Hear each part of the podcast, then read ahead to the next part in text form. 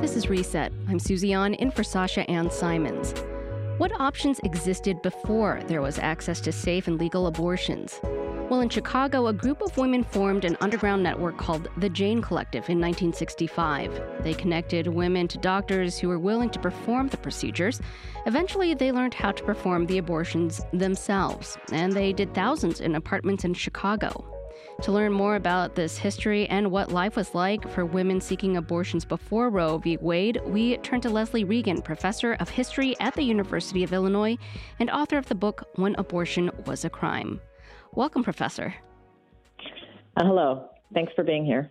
Well, so just to begin, um, give us the landscape of pre Roe. What options did women have if they were seeking abortions? Well, uh, a variety. I mean, there were always people available who would perform abortions for money um, midwives, doctors, and other people who wanted to help or perhaps saw it as a potential profit making business.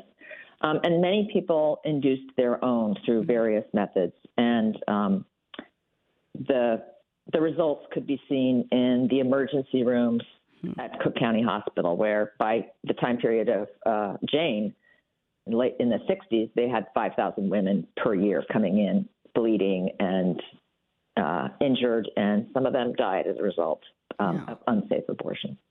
Were women with financial means traveling out of the country as well? Yes. Um, it depends what time we're talking about.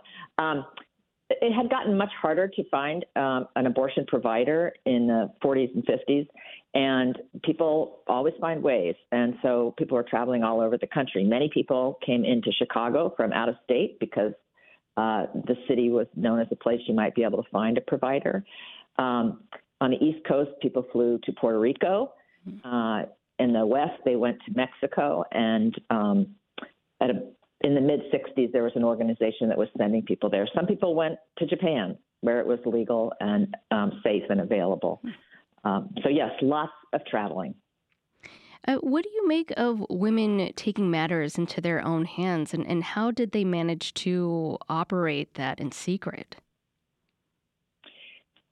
Well, I mean, it was secret in some ways, but also not secret. Uh, one of the things that I found is, you know, people have accepted and used abortion for the entire time that abortion was illegal and before that. And, you know, they talk to their mothers, their sisters, friends, their husbands. So people knew about it, mm-hmm. but it wasn't something that um, was addressed in public policy or, um, you know, openly.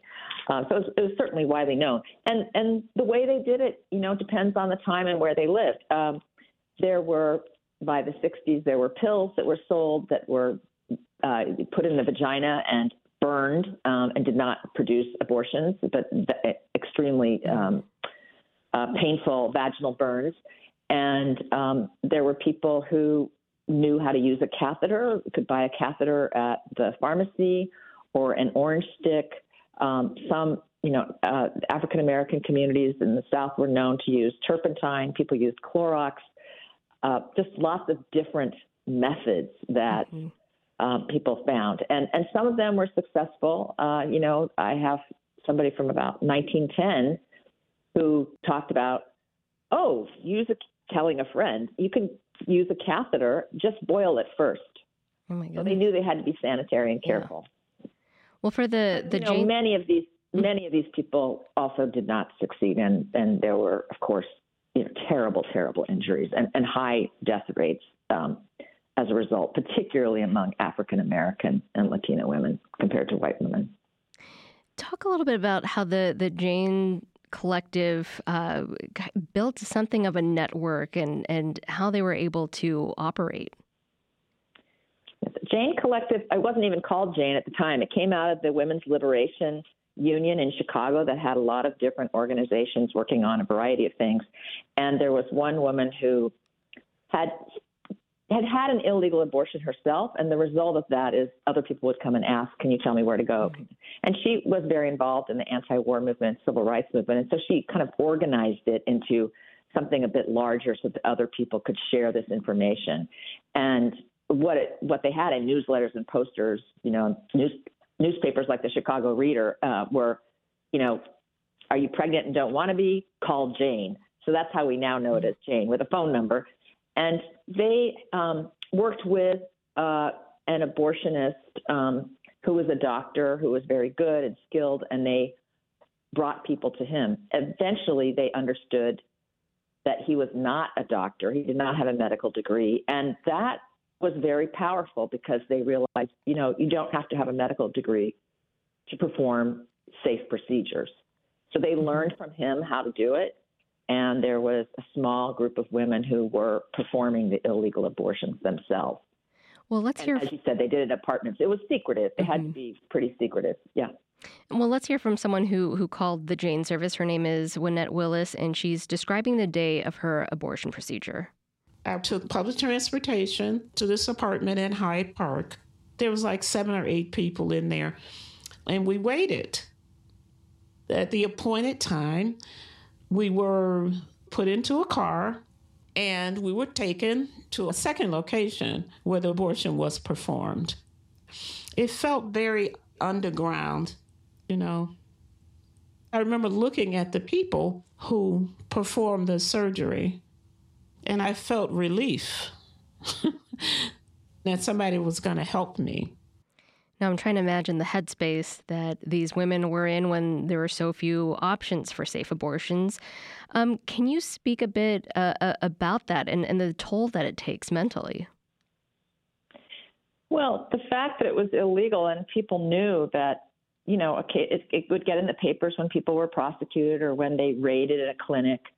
And so they felt vulnerable to police, you know, arresting them, raiding the clinic.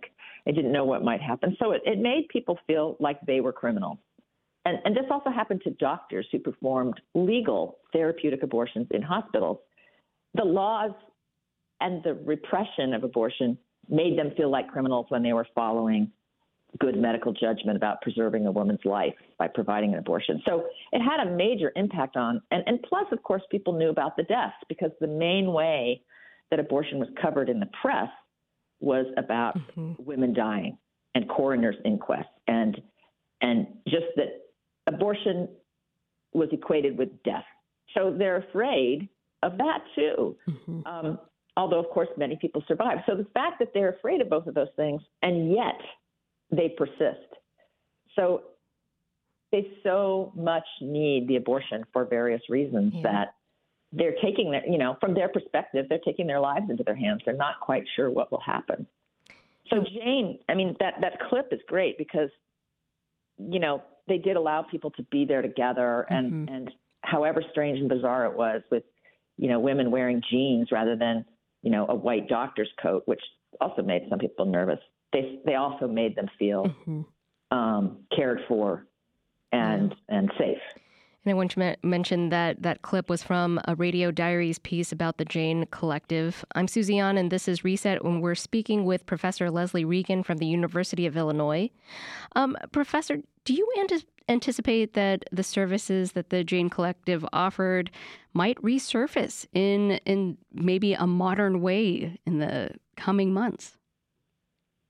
Yes, um, I, I, do think that will happen.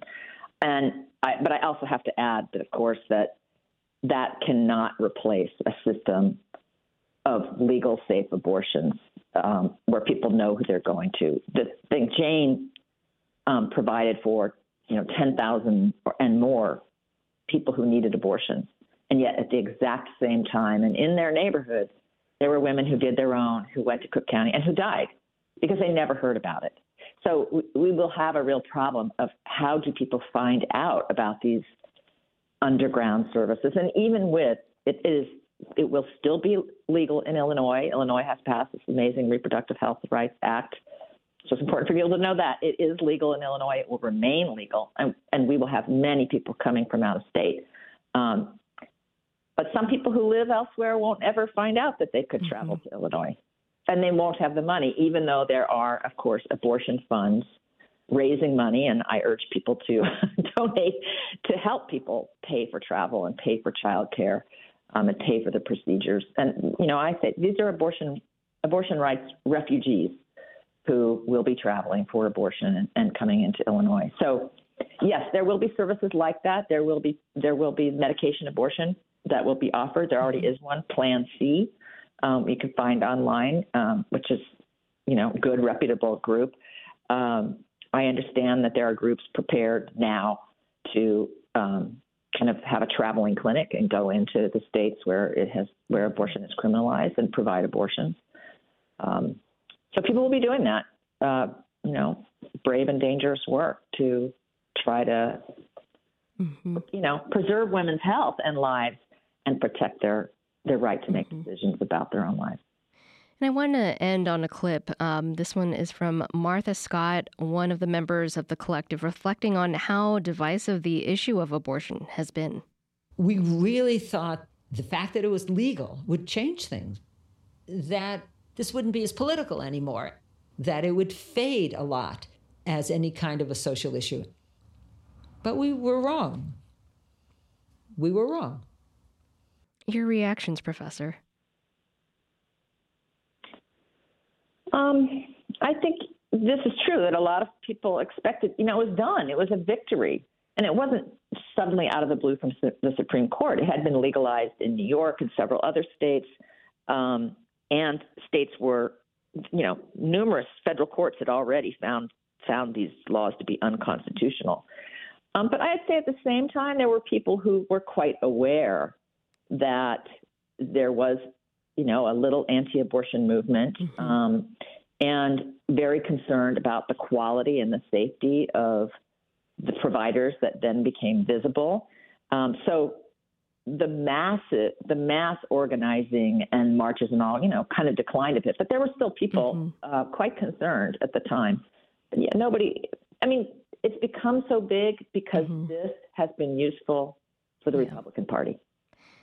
That was Professor Leslie Reagan, professor of history at the University of Illinois and author of When Abortion Was a Crime. Thanks for joining us today. Thank you. Thanks for listening. I'm Sasha Ann Simons. We've got more for you on the podcast, WBEZ's Reset, wherever you listen.